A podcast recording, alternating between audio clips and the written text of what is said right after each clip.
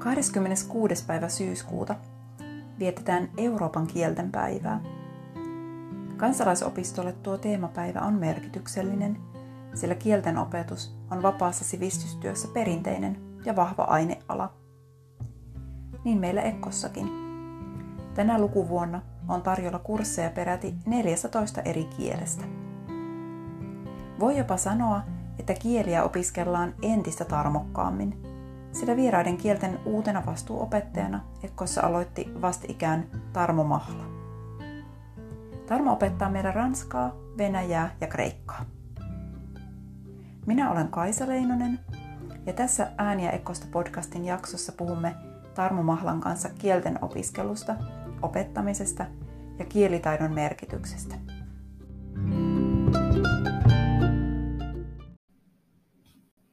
No miten Tarmo sinusta tuli kieli-ihminen ja pitkän linjan kielten opettaja?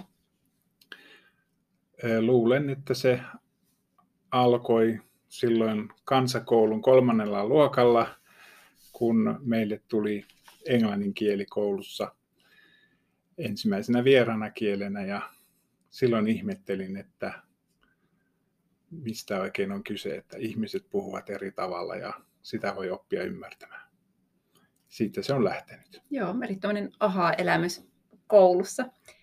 Missä kaikkialla olet ehtinyt opettaa kieliä?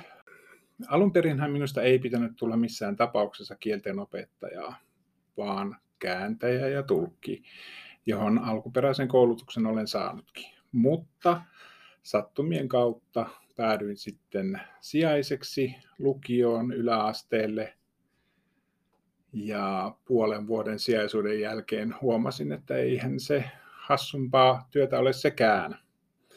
Ja itse asiassa sillä tiellä olen.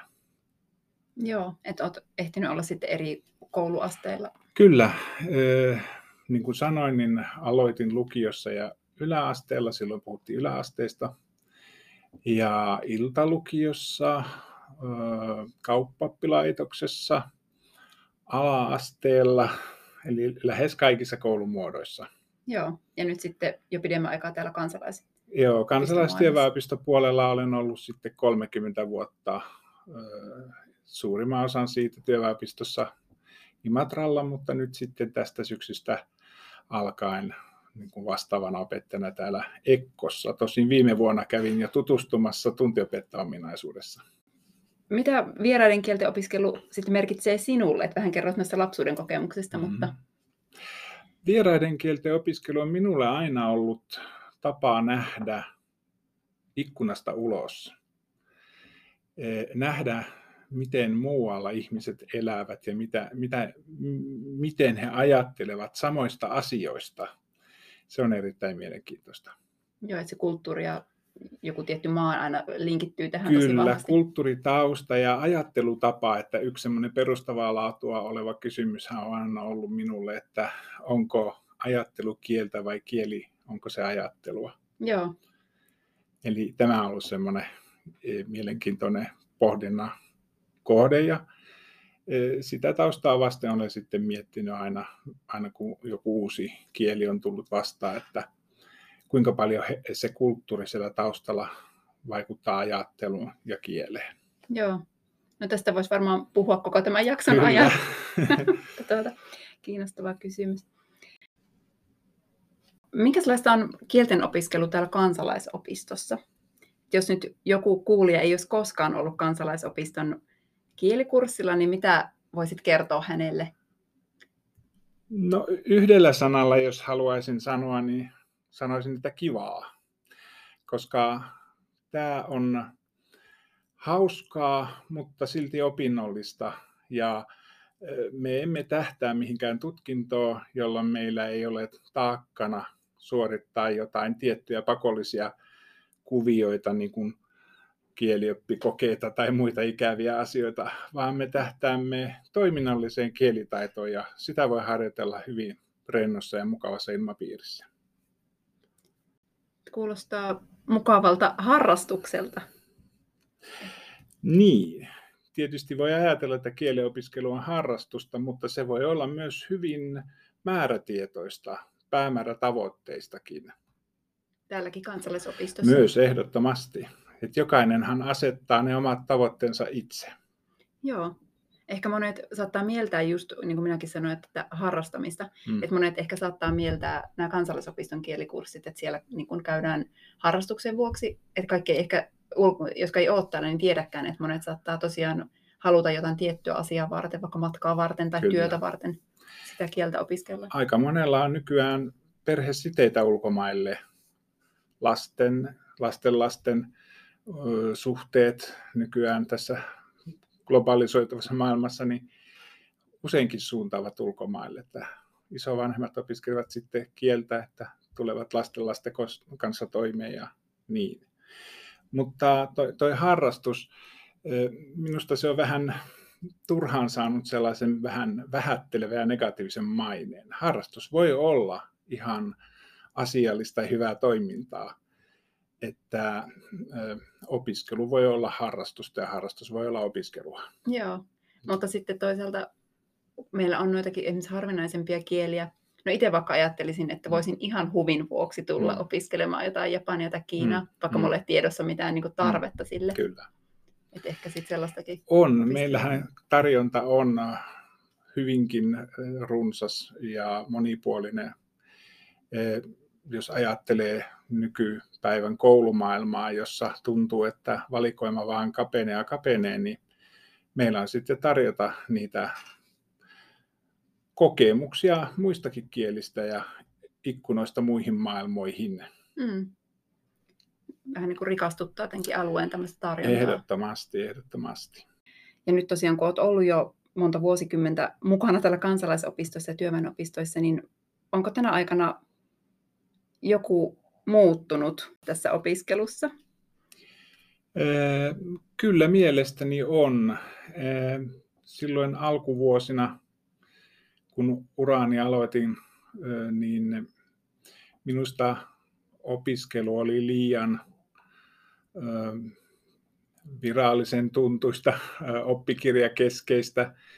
Ja siitä ollaan pikkuhiljaa onneksi pääsemässä eroon, eli opiskelu on opiskelijan tarpeesta lähtevää kielen tutkimista ja käyttöönottoa. Eli enää, enää ei olla sidoksissa oppikirjaan ja muodolliseen oppimiseen, vaan, vaan lähinnä aikuisten, joita kansalaisopistossa opiskelijat ovat, niin heidän tarpeesta lähtevää Joo. kielenopiskelua. Et samanlaisia muutoksia tässä kansalaisopistopedagogiikassa on sitten tapahtunut kuin tuolla muissakin Kyllä, kyllä ehdottomasti joo. Opiskelupaikoissa, joo.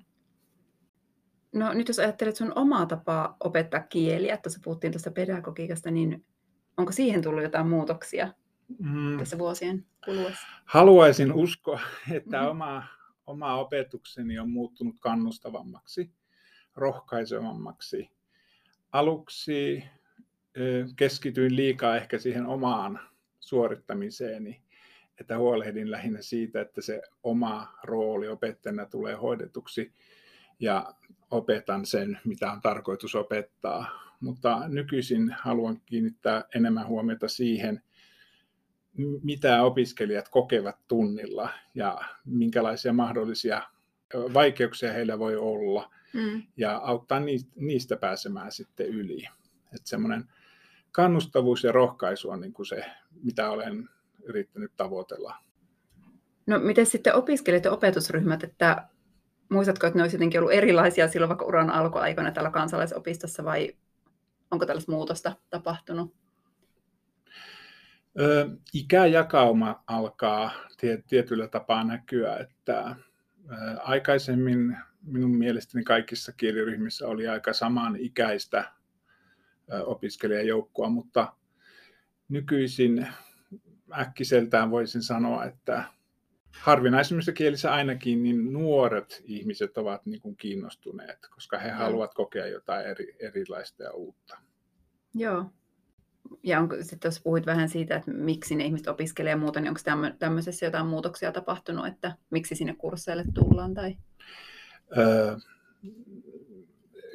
kyllä, kyllä varmaankin, että aikaisemmin meidät on ehkä mielletty sellaiseksi matkailukielen oppilaitokseksi, että opitaan tilaamaan kahvia ja opitaan tilaamaan ruokaa jossain. Ne toki kuuluvat vieläkin meidän mm. ohjelmaan, mutta kyllä meillä opetus niin kuin keskittyy yleisesti, laaja-alaisesti siihen kieleen kokonaisuudessaan. Eli siinä mielessä meiltä, meiltä haetaan ja osataan jopa vaatia muutakin kuin aivan yeah. perussisältöä opetukseen. No silloin kun mä itse olin koulussa, niin silloin puhuttiin aina, että kielitaito on hirveän tärkeä asia ja kannattaa opiskella eri kieliä. Mutta sitten nyt viime vuosina on taas puhuttu, että Suomessa ihmisten kielitaito on kaventunut ja suunnilleen osataan vain englantia. Ja mitä ajattelet tästä, että onko, onko tämä asia näin ja mikä se kielitaidon merkitys olisi nykyään? No muistan itsekin, että aina, aina on aikaisemmin puhuttu siitä, että miten tärkeää, että suomalaisilla on monipuolinen kielivaranto käytössä. Mutta valitettavasti tuntuu siltä, että on päässyt käymään niin, että ö, kielitarjonta oppilaitoksissa on kaventunut lähestulkoon pelkästään englantiin. Toinen, ruotsi on tietysti toinen kotimainen kieli, jota siitä en puhu tässä yhteydessä. Siihen vaikuttaa minun mielestäni muutama tekijä.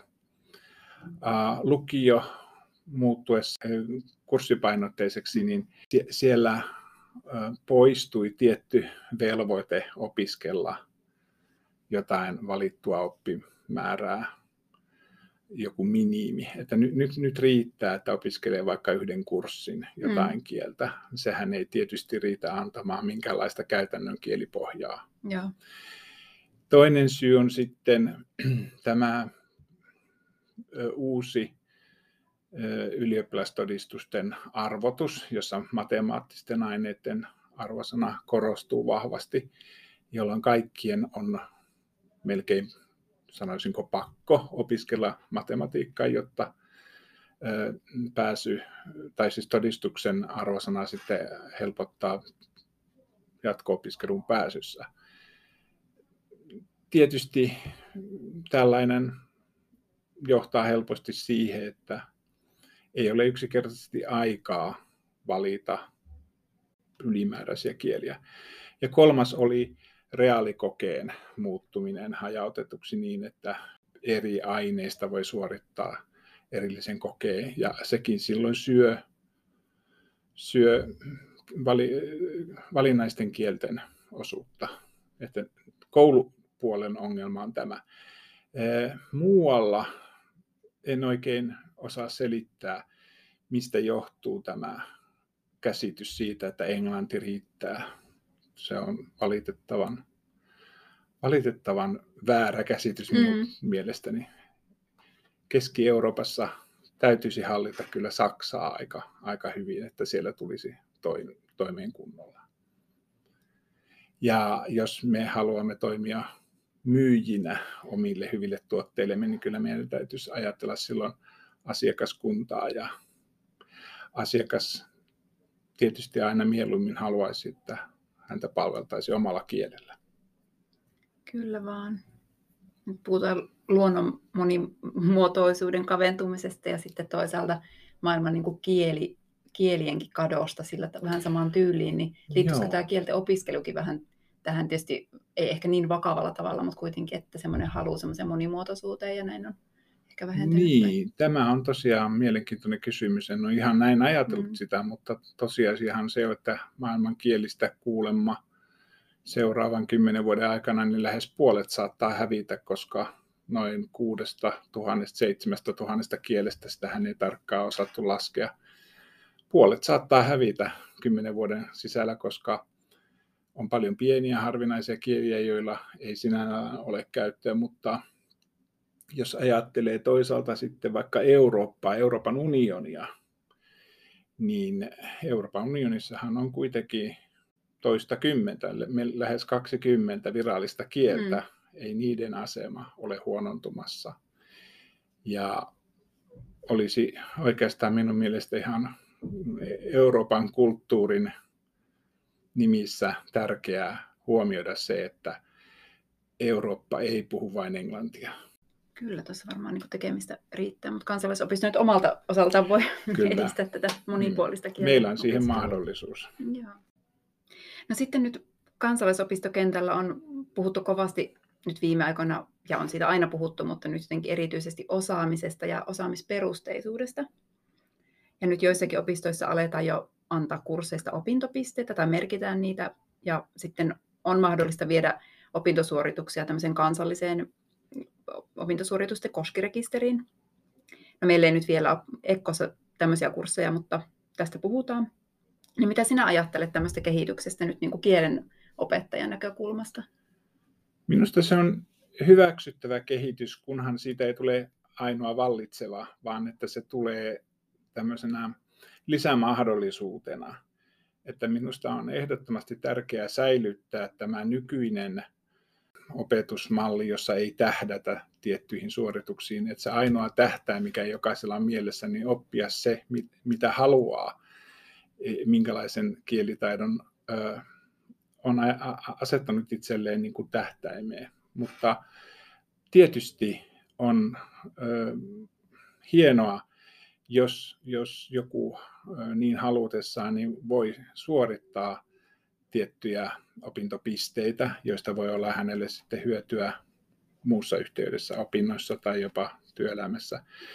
Ja se voi olla ehkä helpompaa meillä joissain harvinaisemmissa kielissä, jota muualla ei ole tarjolla. Et siinä mielessä niin molempi parempi. Joo. No, sinullakin on nyt kursseilla tarjolla tämmöisiä digitaalisia kielen osa- ja osaamismerkkejä. Niin, no nyt et ole vielä kerennyt kenellekään niitä myöntää ja näin, mutta mitä ajattelet, että mitä uutta ne toisi opetukseen tai muuttaako se opiskelijan kannalta jotenkin sitä kurssin tavallista toimintaa? olen nyt puhunut niillä kursseilla, joita olen tarjoamassa tähän osaamismerkkikurssiksi. Olen puhunut opiskelijoiden kanssa ja siellä on ollut aika mukavasti kiinnostusta tätä asiaa kohtaan ja arvaan, että se tuo lisää motivaatiota niille opiskelijoille, jotka tähän uuteen kokeiluun nyt sitten ryhtyvät. Ja jonkunlainen mm, päämäärä se on sekin. Kyllä. Ja sehän on eräänlainen asti, astilauta sitten niihin opintopisteisiin. Niin, mm. sama idea. Mutta... Sama idea, mutta tässä Kyllä. on tämmöinen kevyt versio. Joo.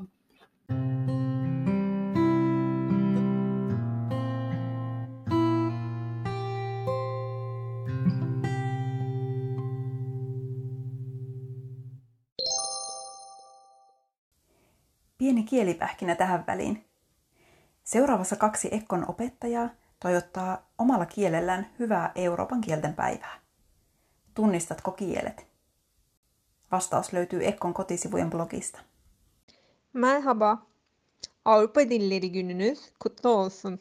Birlikte dil öğrenelim. Ciao, buona giornata europea delle lingue. Хорошего дня европейских языков. Давайте вместе изучать языки. Tarmo, sä opetat kieliä myös etänä. Onko se tuonut jotain uutta sinulla kielenopetukseen tai opiskelijoiden opiskeluun? No, mm, itselle se on tuonut sellaisen muutoksen, että mm, oppitunnin eteneminen täytyy suunnitella hieman tarkemmin. Ja e, se tuntuu sujuvan jotenkin intensiivisemmin kuin lähiopetus. Siellä ei tule samalla lailla luonnollisia taukoja. Ehkä opiskelijat kyselevät vähemmän suullisesti. He saattavat kirjoittaa chat-ikkunaan kysymyksen, joka sitten ei ikään kuin keskeytä sitä opetusta. Mutta opiskelijoiden kannalta ajatellen se on varmasti mukava vaihtoehto silloin, jos on vaikea päästä paikan päälle tai sitten asut tarpeeksi kaukana.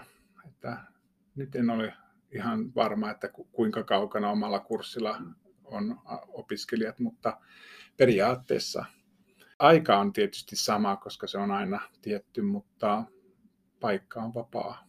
Mm. Sopii joillekin työpäivän päätteeksi niin, että ei tarvitse kiirehtiä tunnille, ei ole mitään kiirettä ja niin poispäin. Joo. Mutta tästä saan varmasti kuulla sitten lisää, kun kysyn palautetta opiskelijoilta, mm, että miten he ovat sen kokeneet. Joo, mutta noistahan on tullutkin etäkursseista aika hyvääkin palautetta, että no tietysti siellä on mukana sellaiset, joille se, Joo, joita se palvelee. Mm. Mm. No mitäs, kun itse olet opiskellut paljon kieliä ja opetatkin useita kieliä, niin mikä vieraskieli on sinulle kaikkein vahvin? Itselleni vahvin vieraskieli on venäjä. Että se, on, se on minun pääkieleni kyllä. Mutta jokai- jokaisen kielen on niin kuin oma suhde. Se on niin kuin eri henkilö. Joo. Jokaisen eri henkilöön luot omanlaisen suhteen, niin niin myös kieleen. Eli kun ajattelen vaikka ranskan opettamista, niin minulla on aivan toisenlainen tunne siitä kuin Venäjästä. Tai sitten Kreikka, jota opetan myös, niin se, se, siinä on taas ihan aivan omanlaisensa tunne. Mutta noin taitojeni puolesta niin Venäjä on vahvin. Joo. Mm. Jos hauska kuulla enemmän tuosta äskeisestä, että johtuuko se siitä ö, tilanteista ja ajankohdasta ja elämäntilanteesta, mistä olet opiskellut sitä kieltä, vai jotenkin siitä kulttuurista, mistä tulee tuo tunne, vai jostakin kokemuksista, vai mistä se niin syntyy? Se tulee minun omaan, olen pohtinut itse tätä ja se, minun mielestä se tulee siitä ää, kulttuurista ja siitä, mitä minä näen siitä ikkunasta, Mm. josta minä katson. Tai ovesta, josta minä astun uuteen maailmaan aina, kun uuden kielen otan niin kuin tutustumisen kohteeksi. Se tulee sitä kautta. Ja se Joo. tulee sieltä kielestä, sen ilmaisusta, sen ilmaisuvoimasta ja tavasta katsoa niin kuin maailmaa. Se on nähtävästi se määräävä. Joo. Ihmiset tietysti kokee tuommoista varmaan eri tavalla, että olisi hauska joskus haastatella opiskelijoita, että onko Mm. heilläkin näitä ikkunoita, mitä he availee vai miten se, miten se, miltä se tuntuu. Mikä siinä Venäjässä on tuntunut sinusta vaikealta oppia? On tuntunut vaikealta oppia ja on vieläkin vaikea, mm. niin on verbioppi, joka poikkeaa sen verran, verran Suomen verbiopista, että siinä on omat haasteensa, mutta minulle on kyllä lohdutukseksi sanonut venäläinen opettaja, että ei ulkomaalainen näitä opi koskaan kunnolla. Otan sen lohdutuksena. Joo, ei liikaa stressiä. Ei liikaa stressiä, kyllä. No mitkä asiat sitten on ollut vaikka Venäjässä helppoja omaksua? Mm, helppoa oma- omaksua periaatteessa nomiinien taivutus, eli substantiivit ja adjektiivit, koska niissä on samankaltaisuutta kuin monissa muissa kielissä. Että niissä ei ole mitään sellaista erityistä Joo, työtä, mutta ei mitään erityistä. niin. Et se Mm. on auttanut sit se ehkä toisten kielten opiskelu Kyllä. myös. Joo, minä olen aina ajatellut, että jos pitäisi kysyä, että mitä kieltä Venäjä muistuttaa, niin opiskelumielessä se muistuttaa Saksaa. Joo. Niissä on paljon yhteistä. No, mitkä on sitten sinulle sellaisia luontaisia tai hyväksi havaittuja tapoja opiskella uutta kieltä? Minä haluan kuulla, koska olen vahvasti auditiivinen, eli minun oppimiskanavani on kuulo. Minun täytyy kuulla sitä kieltä, minun täytyy myös maistella ikään kuin, kun luen tekstistä jonkun ilmaisun, niin sit- sitä täytyy pureksia ja tutkia, ahaa, näin se toimii, tässä on nyt tämä ja niin ja niin ja niin. Eli, eli semmoinen tutkiva, tarkkaileva oppiminen on, se, se on tärkeää. Se ei ole ehkä kaikkein nopein, Mm. mutta minusta siitä saa sitten kuitenkin pysyvämmän muiston jostain tärkeästä asiasta. Joo. No sopii tuon tyyppisen ki- kielen omaksumiseen sitten aika hyvin se, että oleskelisi siellä maassa tai kävisi. Tai... Kyllä, kyllä, koska se, että se kieli ympärö, ympäröi sinua 24 tuntia vuorokaudessa, niin sehän on aivan valtava merkitys sillä ja etu, että et, et voi tehdä mitään niin, että et ole kosketuksessa siihen kieleen.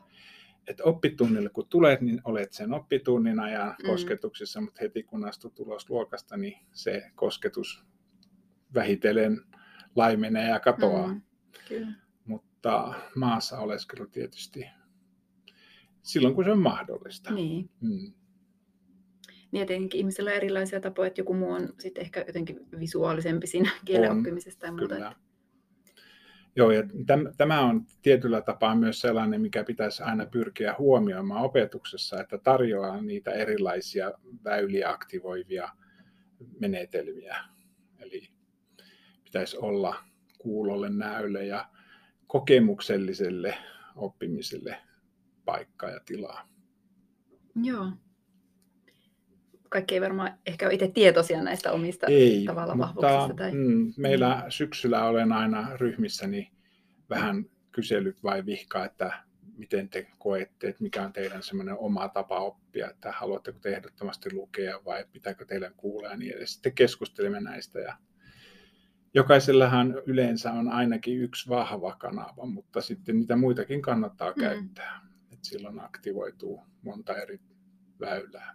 Joo, että yhtenä tavoitteena sitten on paitsi sen kielen oppiminen, niin myöskin niin kuin kielen oppimisen oppiminen, että miten, miten sitä opiskellaan, opiskelutaitojen. Niin, nimenomaan. Ja eikä, joo. eikä pelkästään, jos ajatellaan laajemmin, niin ei pelkästään edes kielen, vaan uusien Mm, asioiden oppimista. Mm. Kun tulee uusi asia eteen, niin miten sitä lähestyy, minkälaisilla työkaluilla. Se on, se on jo myös tärkeä semmoinen sivutuote, joka tässä syntyy. No, mitä kieliä haluaisit vielä itse opiskella niiden lisäksi, tai opiskeletko nyt vaikka jotain uutta kieltä? No tällä hetkellä en, mutta tietysti haluaisin opiskella montaakin kieltä, jos olisi mahdollisuus ja aika. Nyt minulla on pieni tauko, mutta olen opiskellut Espanjaa sillä enempi vähempi menestyksekkäästi, että se on passiivisesti hallussa jotenkuten, mm. mutta sitten kun pitäisi tuottaa sitä kieltä, niin sitten se pysähtyy siihen. Että siinä olisi seuraava työmaa, jos olisi mahdollisuus ja aika. Joo. Sitten voisit suorittaa Tuijan kurssilla sellaisen osaamismerkin. Niin, se onkin hyvä tähtäin. Tuleeko mieleen mitään hauskaa muistoa joltakin omalta kielikurssilta, missä olisit opiskellut kieltä tai missä olisit opettanut kieltä? Että onko mitään hauskaa anekdoottia mielessä? No ei oikeastaan kummastakaan tilanteesta, vaan ihan reaalielämästä, kun olen käyttänyt vierasta kieltä opiskeluaikana, niin kun opiskelin Venäjää, minulla oli kylässä venäläinen vieras. Ja ajattelin toivottaa, kun hän oli lähdössä pois, niin ajattelin toivottaa hänelle hyvää kotimatkaa. Ja olin kuullut semmoisen hienon sanonnan, ja minun mielissäni se tarkoitti jotain hirveän kohteliasta. Ja sanoin hänelle, ja hämmästyin, kun hän jäykistyi ovella ja kääntyi ympäri ja sanoi, että et varmaankaan ymmärtänyt, mitä sanoit. Ja olin toivottanut hänet niin pitkälle, kuin pippuri kasvaa. Tästä opin sen, että koskaan ei saa käyttää sanontoja oman luulon perusteella, vaan aina täytyy tutkia, onko se varmasti se ajatus niiden takana se, mitä kuvittelee. Vähän niin kuin sienistä puhutaan aina, että älä poimi semmoisia sieniä, Niin. että et varmasti tunnista, niin, Niin. tässä vähän sama Kyllä. logiikka.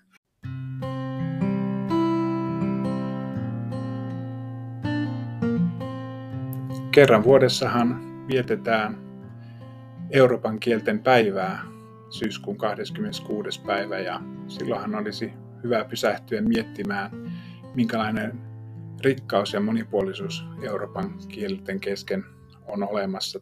Ja siellä joukossa suomen pieni kielikin mukana, eli emme ole yksin Euroopassa.